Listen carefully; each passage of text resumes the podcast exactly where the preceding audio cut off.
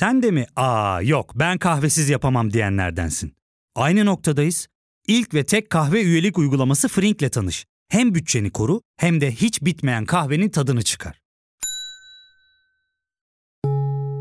Yakınlarından terapinin onlara ne kadar iyi geldiğini dinlesen de kendin için bir şeylere başlamak zor geliyor olabilir. Ya da sevdiklerine yardım etmeye istekliyken kendi ihtiyaçlarını görebilmek. Hayvel, uzman psikologlarıyla kendi ihtiyaçlarını bulmanda sana destek olacak. Terapi yolculuğuna başlamak için detaylı bilgi bölümün açıklamalarında.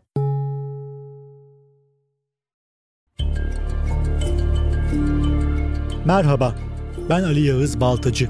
Bilgisel'de bu hafta Güney Afrikalı lider Nelson Mandela'nın sporun birleştirici gücü sayesinde ülkesini nasıl tek yürek haline getirdiğini anlattık. Hazırsanız başlayalım.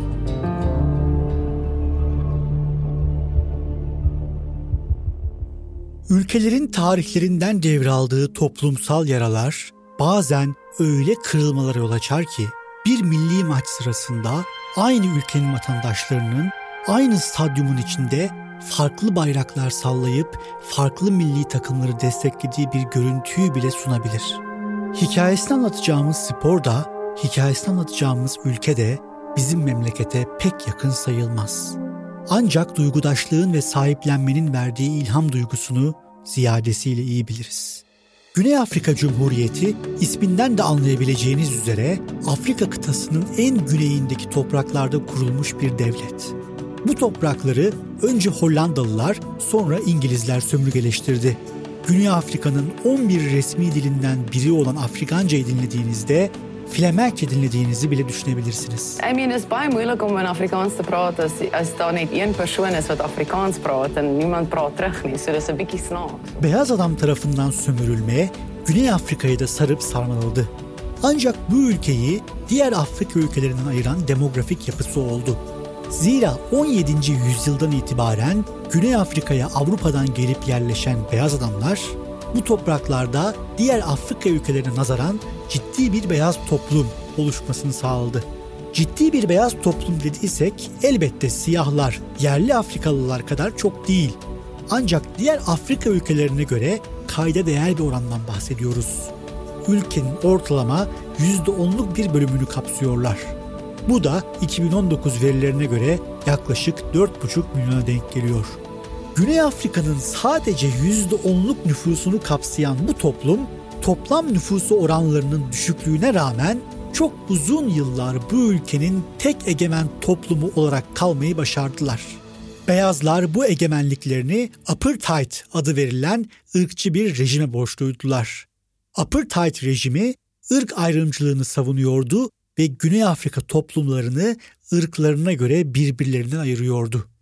Afrika dilinde ayrılık anlamına gelen apartheid, Güney Afrika'daki beyaz azınlığı ülkenin tek ve egemen asli unsuru kabul ediyordu.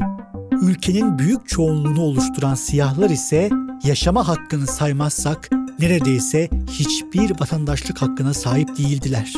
Bu rejime göre Güney Afrika'daki Avrupa kökenli beyaz toplum dışında kalan diğer etnik unsurlar oy kullanamıyorlar, devlet hiyerarşisi içerisinde bir mevkiye gelemiyorlardı. Bu utanç verici, akıl almaz rejim günümüzden sadece 28 sene önceye kadar hala iktidardaydı.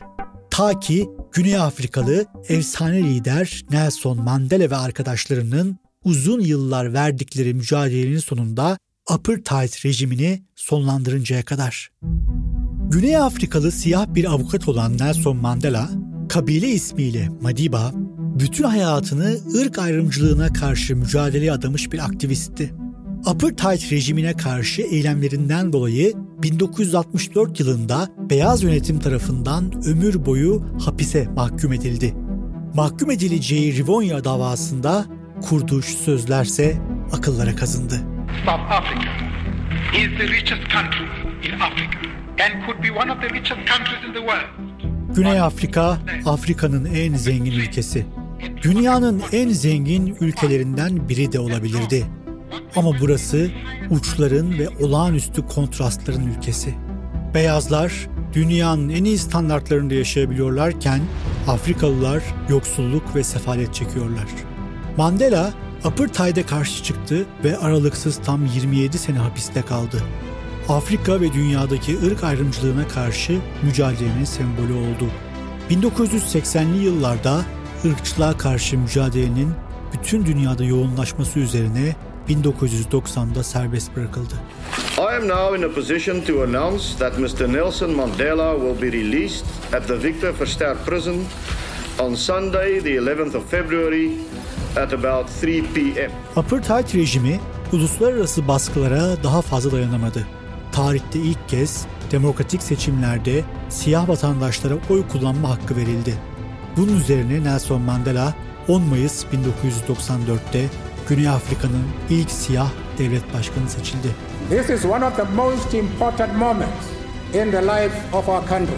I stand before you filled with deep pride and pride, in the ordinary, humble people of this country. Irk ayrımcılığını savunan rejim yıkılmış, Afrikalı siyah bir adam ilk kez ülkenin başına geçmişti. Ancak Güney Afrika'nın tarihinden miras kalan çok ciddi sorunları vardı. Ülkeyi oluşturan toplumlar hala birbirinden kopuktular. Güney Afrikalı siyahlar intikam duyguları içindeydi. Now, we want army pankartlarıyla artık kendi ordularını kurmak istediklerini söylüyor, bir nevi kendi başlarına gelenlerin aynılarını beyazlara yapmaya heveslediyorlardı. Ya fark ettin mi? Biz en çok kahveye para harcıyoruz. Yok abi, bundan sonra günde bir. Aa, sen Frink kullanmıyor musun? Nasıl yani? Yani kahvenden kısmına gerek yok. Frink'e üye olursan aylık sadece 1200 TL'ye istediğin çeşit kahveyi istediğin kadar içebilirsin.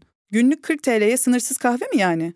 Çok iyiymiş. Aynen. Hatta şu anda 200 TL'lik bir indirim kodu da var. E hadi hemen indirip üye ol da bu fırsatı kaçırma. Terapiye başlamak, içinden çıkamadığın döngüleri kırmak, bazı yanlış bulduğun kararlarını değiştirmek ve kendinle beraber daha huzurlu bir yaşam inşa etmek için atabileceğin en değerli adımlardan biri. Hayvel ile yoğun yaşam tempona uyum sağlayarak online terapi seanslarını takvimine göre ayarlayabilirsin. Bini aşkın uzmandan sana en uygun terapisti seçebilir, PodB10 koduyla indirimden yararlanabilirsin. Detaylı bilgi açıklamalardaki bağlantıda. Evet, beyazlar devlet başkanlığını kaybetmişti. Ama uzun yılların sonucu olan ülkedeki bürokratik üstünlükleri sürüyordu. Orduda, yargıda, polis teşkilatında, kamu kurumlarında hala beyazlar üstündü. Ülkede sermaye sahibi olan, parayı elinde tutan tüm zenginler beyazlardı. Güney Afrikalı beyazların sahip olduğu en kıymetli hazineleri ve sembolleri ise bir oyundu. Bu oyunun adı yüzyıllar önce İngiltere'den getirdikleri rugby'di. Güney Afrika rugby milli takımı beyaz rejimin ve seçkin beyaz azınlığın tartışmasız en büyük gururuydu. Takımdaki oyuncuların tamamına yakını beyazdı. Taraftarlar da ülkenin beyaz vatandaşlarıydı. Rugby, Güney Afrikalı beyazlar için ne kadar büyük bir kıvanç kaynağıysa, Güney Afrikalı siyahlar için de en az o kadar büyük bir nefret objesiydi. Çünkü rugby siyahlara ırk ayrımcılığını, beyaz egemenliğini, apartheid rejimini anımsatıyordu. Güney Afrika'nın rugby maçlarında taraftarlar eski rejimin sembolü olan beyaz, yeşil, sarı formaları giyiyor, beyaz üstünlüğünü savunan marşları okuyorlardı. Eski rejimin izlerine rugby tribünlerinde rastlanıyordu.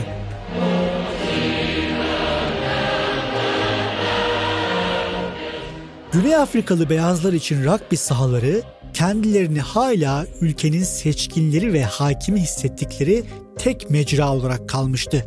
Nitekim rejim değişikliği sonrası en büyük korkuları da bu oyunlarının ve takımlarının ellerinden alınmasıydı. Beyazlar bu endişelerinde haksız sayılmazlardı. Irkçı rejimin son kalıntılarından Güney Afrika rugby takımı intikam ve öfke hisleriyle dolu olan siyahların nefret ettikleri bir takımdı. Siyahlar milli maçlarda rakip takım her kimse o takımı destekliyorlardı. Siyahların kongresinde ırkçı rejimin sembolü olarak görülen ulusal rugby takımının kapatılması tartışılıyordu. Bu oyun ülkedeki beyaz imtiyazcılığının son halkasıydı ve mutlaka tarihe gömülmeliydi.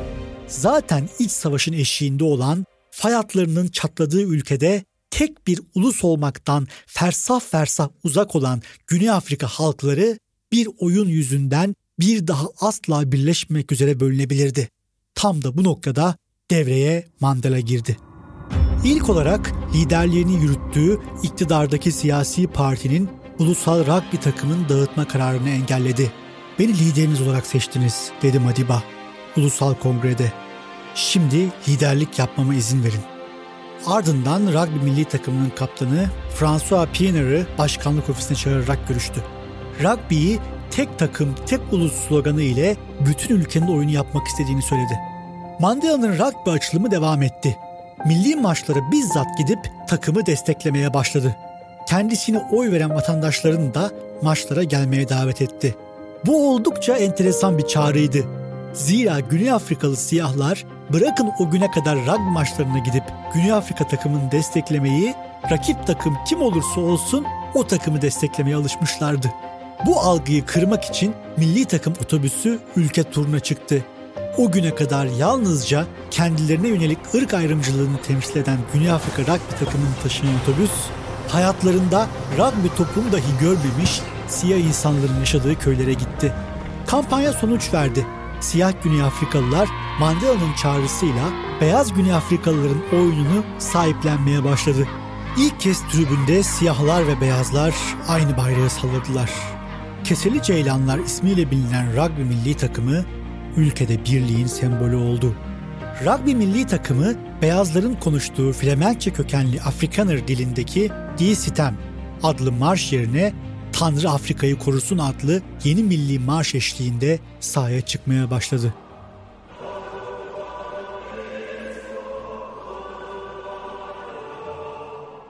...1995 Dünya Rugby Şampiyonası Güney Afrika'da düzenlenecekti. Bu şampiyona aynı zamanda Birleşik Güney Afrika'nın da birlikte ilk sınavıydı. Tek takım, tek ulus ilk kez yeni kimliğiyle sahaya çıktı. Büyük başarı göstererek finale çıkmıştı Güney Afrika. Finaldeki rakibi de İngiliz sömürüsüyle rugby'yi öğrenen Yeni Zelanda'ydı. Rakibini 15-12 yenerek dünya şampiyonluğuna ulaşan Güney Afrika için kupa farklı bir anlam taşıyordu. Kupayı kaptan François Pienaar'a Nelson Mandela'dan başkası vermeyecekti. Güney Afrika'nın ve ayrımcılığa karşı mücadelenin sembolü Nelson Mandela gururla karışan bir mutlulukla vermişti kupayı. There it is. François Pienaar and Nelson Mandela is cheering along with the whole of the stadium. Güney Afrika ilk kez bir ulus olarak kutlama yapıyordu. Madiba başarmıştı. Morgan Freeman ile Matt Damon'ın başrollerini paylaştığı Invictus adlı filmle beraber bu hikaye beyaz perdeye taşındı. Nasıl taşınmasındı ki? Sporun parçalanmış bir ülkeyi birleştirmek için ne kadar büyük bir kuvvet olduğu Güney Afrika'da anlaşılmıştı.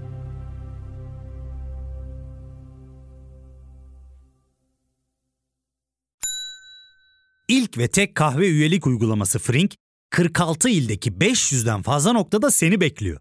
Açıklamadaki kodu girerek sana özel 200 TL'lik indirimden faydalanmayı unutma. Hadi sen de Frink üyeliğini başlat, kahven hiç bitmesin. Hem bugününe hem yarınına katacaklarıyla terapi yolculuğuna ve daha iyi hissetmeye bugün Hayvel ile başla. Açıklamadaki linkten Hayvel'i indir, ücretsiz tanışma görüşmelerinin ardından bütçene uygun seans paketini seç ve terapi yolculuğuna başla.